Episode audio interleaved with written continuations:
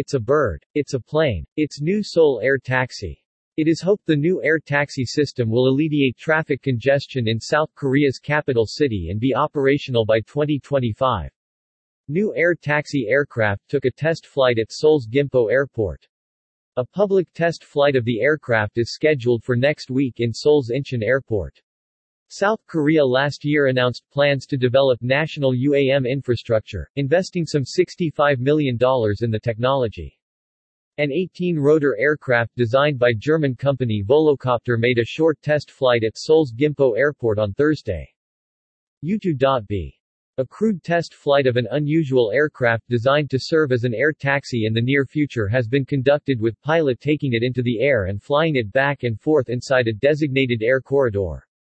It is hoped the new air taxi system will alleviate traffic congestion in South Korea's capital city and be operational by 2025.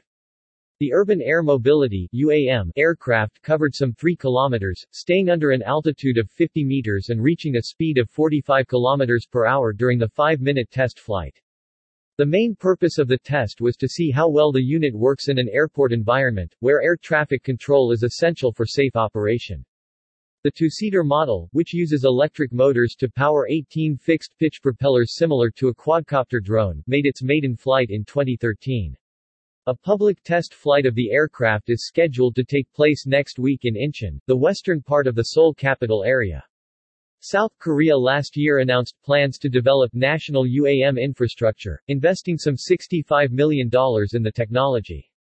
The government hopes to run air taxis commercially from 2025, ferrying solo passengers between Incheon International Airport and Central Seoul at a cost of about $93 per trip higher than a premium conventional taxi. The price tag is expected to drop more than fivefold by 2035, when UAMs are more readily accepted and are piloted by automated systems rather than humans.